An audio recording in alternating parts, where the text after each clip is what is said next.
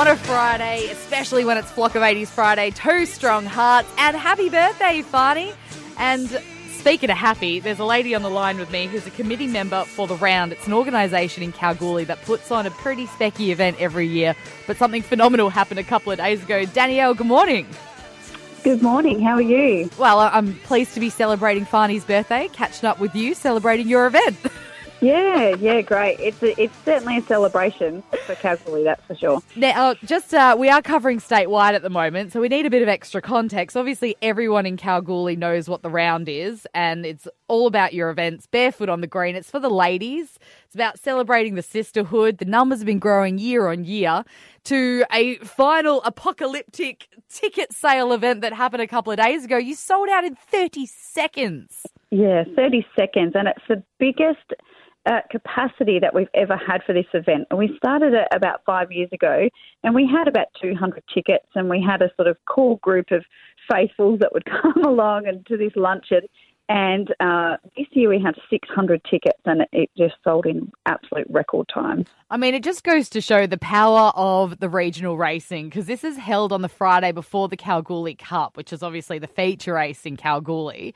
And it's a big weekend to start with. So for the ladies to get together and start it early on the Friday, I mean, bravo. Yeah, that's it. Well, we actually start even earlier than that. We have a sort of welcome to the round cocktail party, which we run um, on Wednesday evening to get people right from the beginning of their time here. So the aim of our event has always been to support the race round, um, and we just provide extra events around the race meets uh, to surround it, to really just to help the local economy and all of the local hairdressers, makeup artists, retailers, they're all fully booked for the whole week. So it really benefits everybody. Jeez, yeah. And so I reckon the rest of us can really learn something from you guys. I've never heard of an event sell out in regional WA in 30 seconds. Normally, you hear the old story, oh, everyone leaves it to the last minute and then snaps up their tickets. But this is this is huge. How did you do it? What's the secret? Are you going to share with us? Well, I think the secret genuinely is just to do something unique. Um, that's why it's popular because it's different from any other experience that you can have in the Goldfields.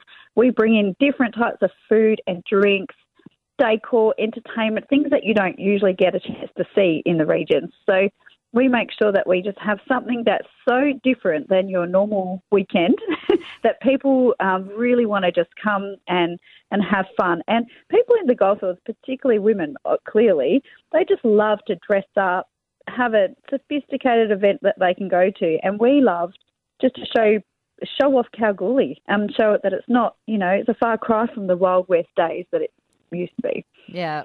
Well, it's called the Barefoot Bachata this year. Nobody knows what bachata means. So I got a little insight on that. But if you did manage to get a ticket, you're absolutely in for a treat. I am very jealous. And who knows what it'll be next year. But I know that as well, no good deed goes unpunished. And we've got some pond scum, you know, leeching off your event and scamming people. So just a bit of a warning to everyone to keep an eye out for that. Yeah, that's it. We um, very quickly um, had a couple of fake um, accounts that popped up on our Facebook feed and have been sort of offering to sell tickets. Um, so we can see if they are genuine ticket holders or not. And so we've been warning people when we find them and reporting it to Facebook. So you can actually get fined. Um, there are laws against that kind of thing. So we just want people to be really aware of not buying tickets um, from somebody they don't know. Yeah, good call. Hey, Danielle, congrats again, and thanks so much for sharing your secrets with us. Thanks very much. And can I just give a quick shout out to all of the local businesses that really step up to help us to put this event on? Of um, course. Have, Without that, have, nothing happens. Yeah, exactly. So we, you know, we have um, a great deal of sponsors that come to help us, and they they really allow us to make it bigger and better. And people come on board to help. Um, we've got the local Refresh Water guy who's providing all the drinking water for free. And we've got the Masters Football Club. They're going to use their team bus to help transport the ladies back and forth from where they need to be. So everyone steps in and just makes sure everyone has a really great time. I love it too much. Thank you for bringing us this uh, very WA story and have a ball on the event.